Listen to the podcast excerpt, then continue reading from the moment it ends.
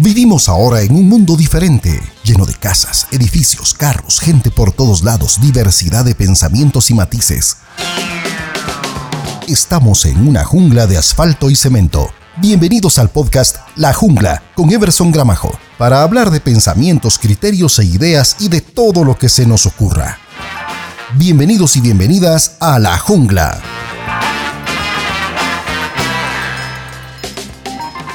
Amigos y amigas, qué gusto saludarles nuevamente a través de La Jungla, este podcast que trae personalidades, que trae entrevistas, puntos de vista de diferentes lados de Guatemala, de Latinoamérica, de cualquier parte. Como ya leyeron en la descripción de este programa, hoy tengo de invitada, wow, nada más y nada menos que a Carla Basso, locutora, actriz, conductora. Bueno, ella nos va a decir entonces qué tanto ha hecho Carla que se trasladó de Guatemala para México, que es en donde reside actualmente, y le damos la bienvenida a la jungla. Bienvenida, Carlita, qué gusto tenerte con nosotros. Igualmente, qué gusto, espero que estén bien todos y pues les mando un fuerte abrazo desde la Ciudad de México. Muchas gracias, Carla. Bueno, para hablar un poquito de lo que tú has hecho, de, de cómo saliste de Guatemala, qué tanto trabajo hiciste primeramente aquí y cómo fue tu historia para trasladarte a vivir a México. Pues fíjate que eh, pues yo desde adolescente anduve pues participando en algunos eventos eh, de modelaje, ¿verdad? Pasarelas, pues también algunos certámenes de belleza donde obtuve algunos reinados tanto en Guatemala, tuve también la oportunidad de participar en un reinado representando a la comunidad latina en Estados Unidos, que era el Miss Pacífico US Latino, y eso me dio la oportunidad de participar en Miss Pacífico en México, entonces obtuve el Miss América Pacífico, entonces ya fue un título internacional para, pues para México, para México, para Guatemala, perdón. No, no hay problema, no hay problema. Pues estuve en algunos certámenes de belleza, luego pues eh, también estuve trabajando en televisión, ¿verdad? Estuve en Canal Antigua, tuve este programa Turbo TV hace muchísimos años, ¿verdad? Fue un éxito, este programa era de autos, estuve invitada también, eh, a veces me invitaban muchísimo a nuestro mundo joven en aquellos tiempos, eh, les estuve ahí apoyando en unas pequeñas cápsulas, eh, pues ahí trabajando de todo un poquito y se dio la oportunidad de trabajar en un programa de deportes extremos aquí en México. Entonces conozco al productor, en, como nosotros grabábamos mucho en el autódromo y todo eso, conozco al productor, entonces ya hablamos, ya me vine y dije, no, me voy de aventada, porque me dijo, voy a hacer casting, o sea, ni siquiera tenía nada seguro, me vine yo a hacer casting. Y a los tres días yo empiezo a trabajar y me contratan en el programa, eh, pues era de, deportes extremos, teníamos rally, Smith, eh, también de patinetas, todo ese tipo de, como deportes más urbanos, ¿verdad? De, lo de las... Eh, eh, ¿Qué más teníamos? para Parapente, deportes extremos al 100%. Este se transmitía en Televisa, pero en el canal de la Ciudad de México, solamente en la Ciudad de México y en algunos estados, ¿verdad? Creo que en Campeche y así poco a poco. Eh, pues, continué haciendo más casting, incluso eh, iniciando yo este programa que se llamaba Zona X, hago un casting eh, para la serie El Pantera. Entonces yo tenía tres días incluso estando viviendo en México y inicio a trabajar en El Pantera. Y pues yo incluso iba de extra. Cuando me hacen el casting para actriz, dicen, no, se queda de actriz la, la esposa del productor, dice, no, ella tiene que ser actriz en la serie. Y pues ya me dieron un pequeñito papel que creo que casi nadie quiere esos, ese tipo de papeles, pero yo lo acepté, ¿verdad? Y para mí fue una experiencia pues de las mejores en ese tiempo. Me, no se me olvida que me, me temblaba las piernas tanto porque hacía mucho frío porque toda esta serie fue en la madrugada, se grababa en la noche y la madrugada y terminamos de grabar a las 7 de la noche.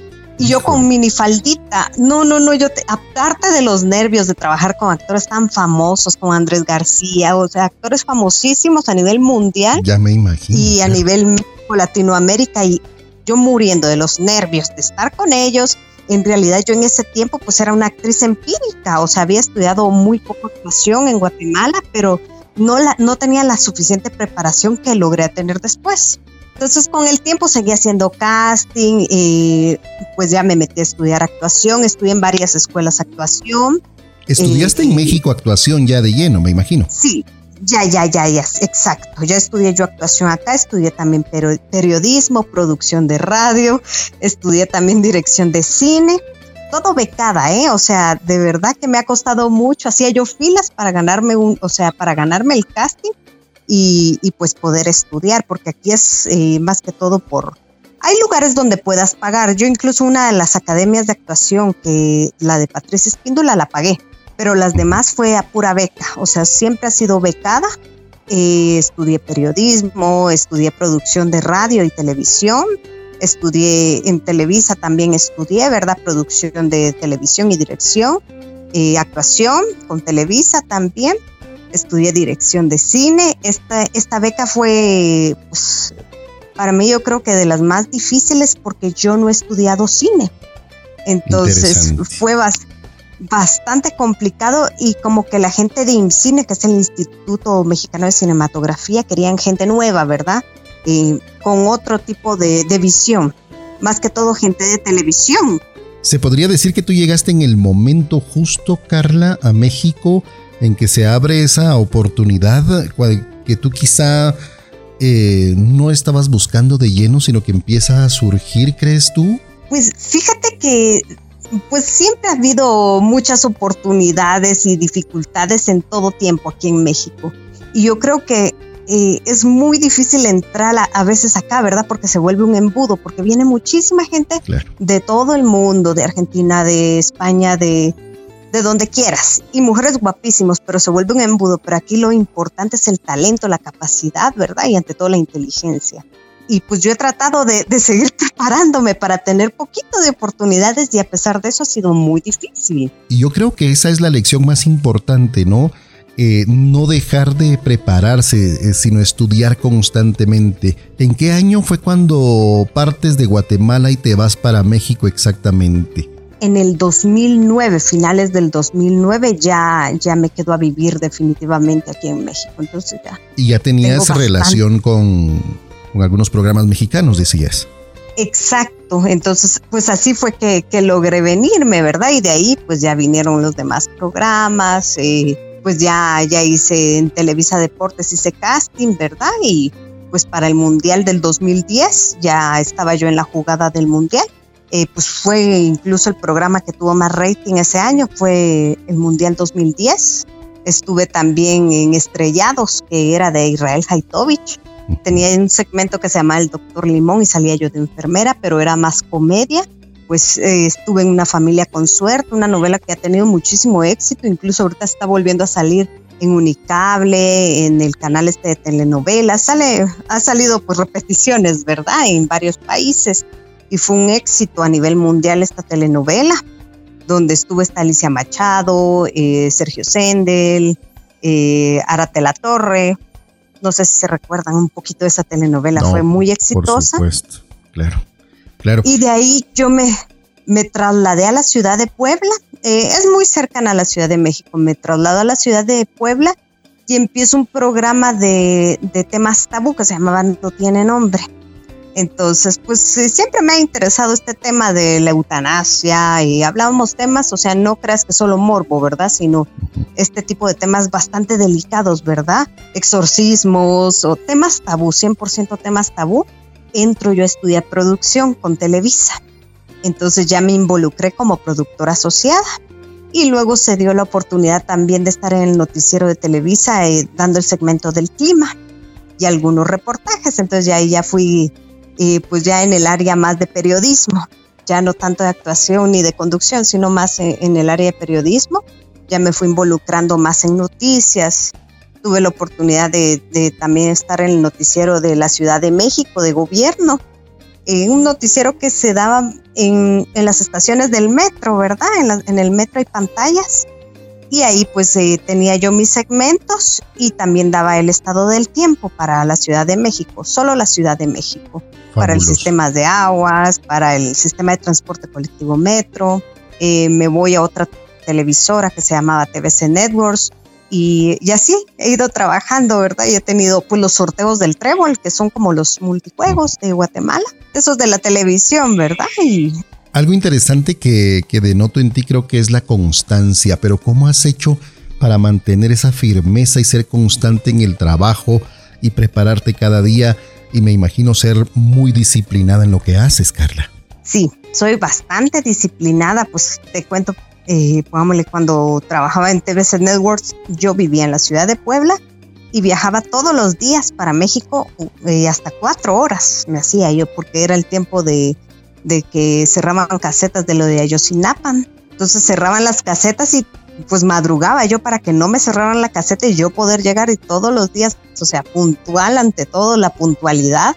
En México la mayoría de gente no es puntual, pero yo decía, no, yo sí tengo que ser puntual y yo creo que eso ha sido mi, eh, lo que me ha favorecido muchísimo la puntualidad. Si me dicen a las 12, yo llego hasta dos horas antes para prepararme, porque también yo siempre ensayo, practico, practico mi dicción, porque pues no puedo tener un acento pues guatemalteco, un acento mexicano, sino tengo que tener un acento pues neutral, ¿verdad? No, no, no tener ciertas muletillas, ¿verdad?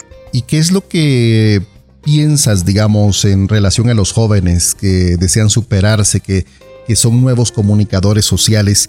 ¿Qué les dices tú para que puedan romper esa barrera del miedo y romper los tabús? lo que le echen ganas, ahorita están en tiempos de que está más fácil todo, porque ahora desde su casa un, un noticiero, pueden tener su programa de radio. Ahora los medios digitales, ¿verdad? Han favorecido muchísimo. Y ahora con la pandemia nos hemos dado cuenta que el Internet es súper importante ahora, de que ya hemos cambiado los medios para estar en la nueva era, medios. Entonces, eh, pues que sean disciplinados, que le echen ganas, que lean mucho, practiquen, eh, si quieren ser locutores, que tengan una excelente dicción. Bueno, me parece interesante tu punto de vista de cómo poder apoyar a los jóvenes. Es cierto, creo que necesitamos una disciplina personal para que ellos vayan superándose poco a poco. Pero desde tu experiencia personal, Carla, es difícil realmente llegar a ser comunicador social a México llegando de un país como Guatemala? Y es bastante difícil. Si no tienes las bases o, no, o no quieres seguir estudiando, es bastante difícil. Yo creo que lo importante acá es la preparación y, pues seguir preparando. Eso es lo más importante. Y tienes toda la actitud tienes todo para salir adelante y tenemos claros ejemplos de guatemaltecos que han triunfado aquí en México y a nivel mundial como Héctor Sandarti, es, un excelente comunicador, o sea, y se me hace una persona tan disciplinada, tan positiva, yo creo que nada es imposible en este mundo. ¿Y cómo hacer para, para hacerse de esas oportunidades, Carla? ¿Cómo mantener el carisma intacto para que el productor se fije en ti? Fíjate que yo soy mucho de esas personas que creen en el ángel, ¿verdad? Y si tienes ángel y tienes carisma, yo creo que eso es importante. Tal vez yo no tendré la belleza de, otras personas, ¿verdad? Tal vez no soy tan bella, pero pues creo que sí tengo carisma y el ángel y es algo que ya lo traes. Creo que eso no se puede ni comprar, ni adquirir, ni, ni prepararte para eso, ¿verdad? Ya es complemento tu prepararte, es el complemento más importante. Entonces yo creo que eso ha sido lo esencial. Así es, pero ¿no crees de que también se puede ir fortaleciendo poco a poco el carisma, eh, las relaciones interpersonales que debemos de tener? Eh, debemos nutrirlas poco a poco para lograr llamar la atención de una manera positiva? Pues sí, si eres positivo, yo creo que sí. En, mi caso te digo, o sea, yo lo mío ya, ya lo traía, ¿verdad? Entonces creo que no, no me preparo en ese aspecto, ¿verdad? Solo trato de ser positiva y prepararme más que todo en mi, en mi carrera, ¿verdad? Pues como una buena dicción, y clases de actuación, este tipo de cosas yo me he preparado, pero pues para carisma no, no, no, he tenido ninguna preparación. Qué bien, o sea, ya lo traes. Ya es, ya es nato. Fuiste hecha despacito, despacito entonces. ¿Verdad? Pues no sé, pero de que, de que tengo carisma, eso creo que sí, ¿verdad? Bueno, yo creo que no es bueno decirlo, pero pues gracias a Dios, ¿verdad? Eh, y al universo que me dio carisma, ¿verdad? Y, y, por eso pues he logrado lo mucho, lo poco que he logrado, lo he logrado gracias a mi talento y carisma.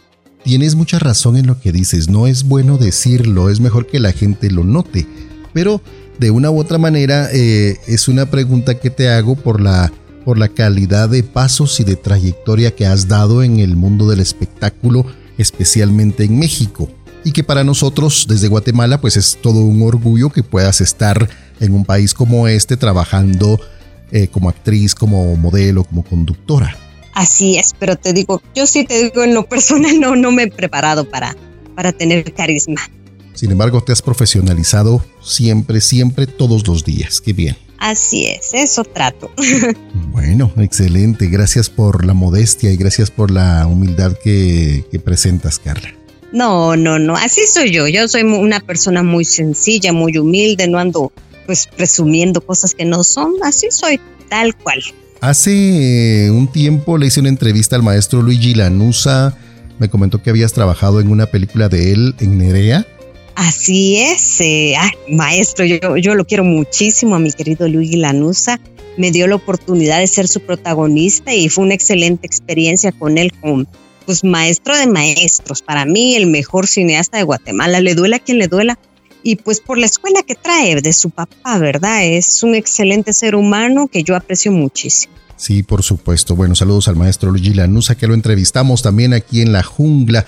Eh, Carla, estás trabajando ahora también en la red migrante guatemalteca México, que se va a dedicar eh, propiamente a, la vigilancia del buen paso, digamos, de los migrantes guatemaltecos hacia Estados Unidos.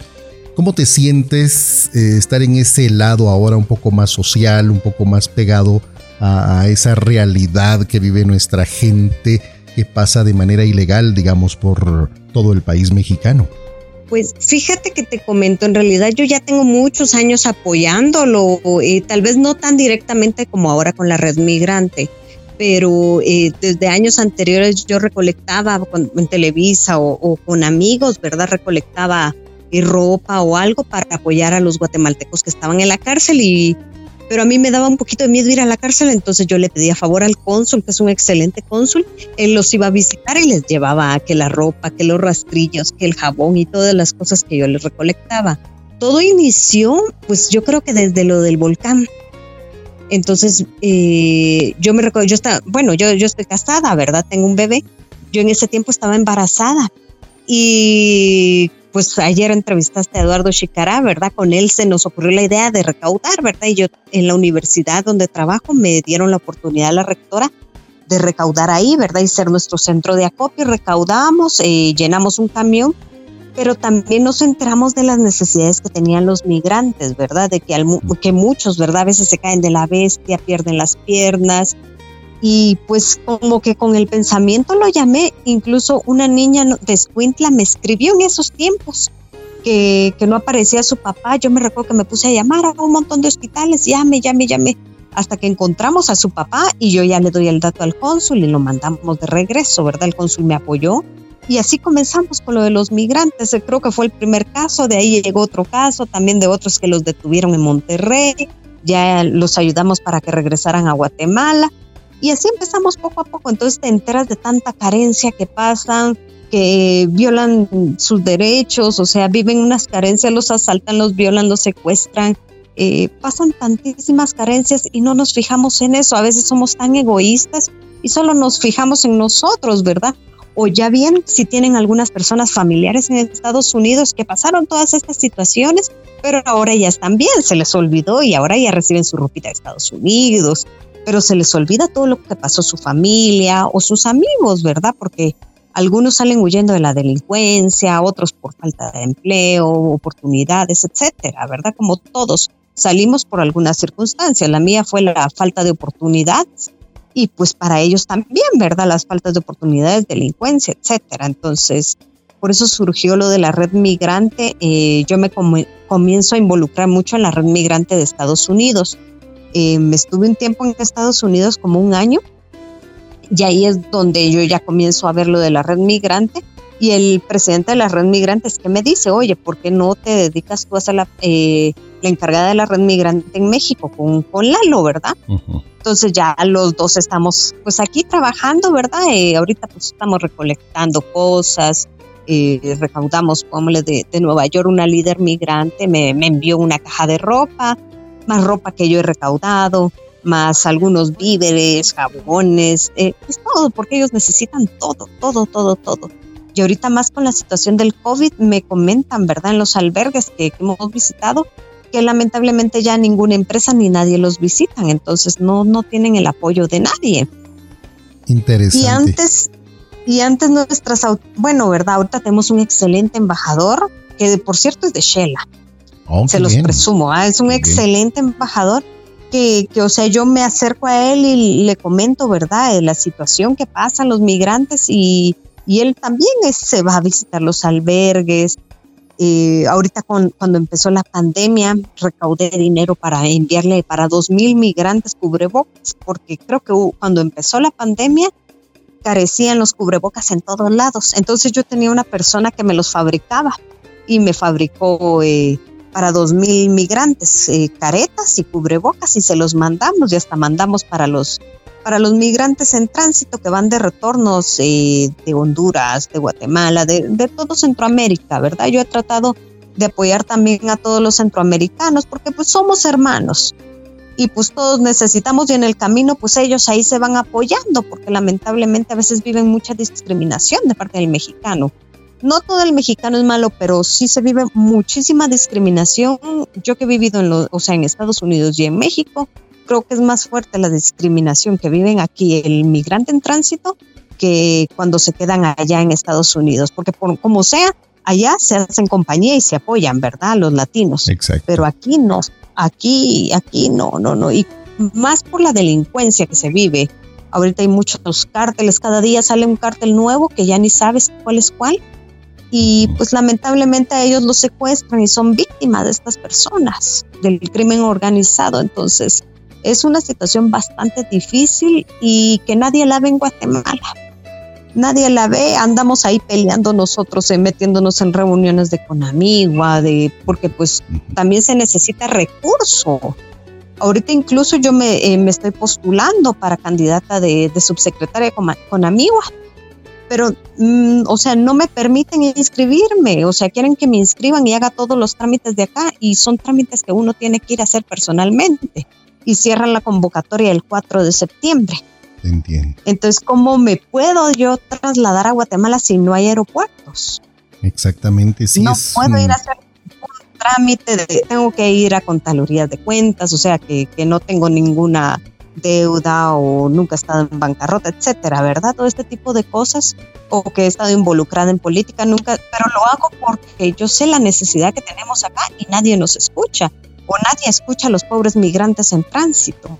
Es interesante ese trabajo realmente, aparte de, de, tu, de, tu, trabajo como periodista, como actriz, como conductora, pues tener esa cercanía social, digamos, con la gente y formar parte esa ayuda que nuestra gente necesita, pues también conlleva un trabajo bastante fuerte. Eh, yo le decía a Eduardo Chicará que ojalá que tengan el éxito deseado, que puedan cumplir esos objetivos y que sobre todo pues más asociaciones se les acerquen para que los apoyen y para que pueda ser esto una buena fuerza de apoyo a todos los migrantes, ¿no? Que son miles y miles que pasan diario, ¿verdad, Carla? ah, es que son cantidades, o sea, son cantidades. Y ahorita, pues con lo de los albergues, lo peor que muchos albergues los han cerrado por, por el temor a contagiarse, entonces están en la calle. O sea, literal en la calle y sin gente en la calle. O sea, ¿qué comen ellos? Están ahí pidiendo dinero y en lugar de, de, que alguien les dé dinero no les da nada o no les da ni un plato de comida, nada. O sea, lo que reciben solo son desprecios. No todos, porque hay gente mexicana muy buena, pero también hay otros que no son tan buenos. Sí, lamentablemente que México pues también no escapa de la delincuencia, no escapa del crimen organizado, ¿verdad? Bueno, Carla, pues muchas gracias por haber aceptado esta llamada, así un poquito rápida. Em, tenemos mucho que hablar indiscutiblemente de tu carrera, que es bastante amplia, todo lo que has hecho. Eh, para mí eres un orgullo guatemalteco y gracias por seguir representando a Guatemala dignamente en México.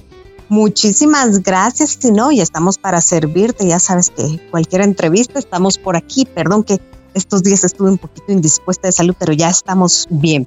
Bueno, ¿dónde te podemos ver en, en lo que estás realizando ahora como comunicadora social? Pues en mis redes sociales me pueden seguir. Todos son arroba Carla Vaso, eh, Carla con K y Vaso con B de bueno. Y me pueden seguir a través de mis redes sociales, ¿verdad? En mis Instagram, Facebook, Twitter, y ahí pues voy comunicando, ¿verdad? De, de ciertas actividades que, que, estamos realizando ahorita más que todo eh, por los migrantes en tránsito guatemaltecos, que es a los que estamos protegiendo, porque ahorita lo de la televisión está un poquito en stand-by, ¿verdad? Por, por esta situación del COVID. Pues te deseamos lo mejor entonces, te mando un fuerte abrazo hasta México y este espacio también es para ti. Cuando desees dar a conocer algo, pues ya sabes que estoy para servirte siempre, Carlita. Ay, muchísimas gracias y un fuerte abrazo para toda mi gente de Shela. Muchas gracias y también para toda Guatemala, porque en Guatemala, toda Guatemala todos te admiran. Ay, muchísimas gracias. No, no, no, muchísimas gracias. Y pues nos vemos pronto. Esperamos ir por allá. Allá vamos a ir con, con Lalo. Quedamos de que tenemos que ir a Quetzaltenango. Claro, y nos vamos a sentar a tomar un buen café. ¿Qué te parece? Y un chelapam. Por supuesto, por supuesto. un chocolatito. Chocolate bien caliente. Cuídate mucho. Igualmente. Y un gusto. Igualmente, Carla. Gracias. Muchas gracias. Gracias, Carlita. Bueno, amigos y amigas, fue un gusto eh, llevarles esta entrevista con Carla Basso. Platicamos eh, un poco acerca de su carrera, un poco acerca de lo que ha hecho dentro de la red migrante Guatemala-México, eh, una persona guatemalteca que se ha desarrollado en México y le agradecemos por haber aceptado esta llamada aquí en la jungla. Próximamente tendremos un invitado más en este podcast, La Jungla. Gracias por quedarte con nosotros. Regresaremos pronto con un nuevo capítulo. Esto fue La Jungla con Everson Gramajo.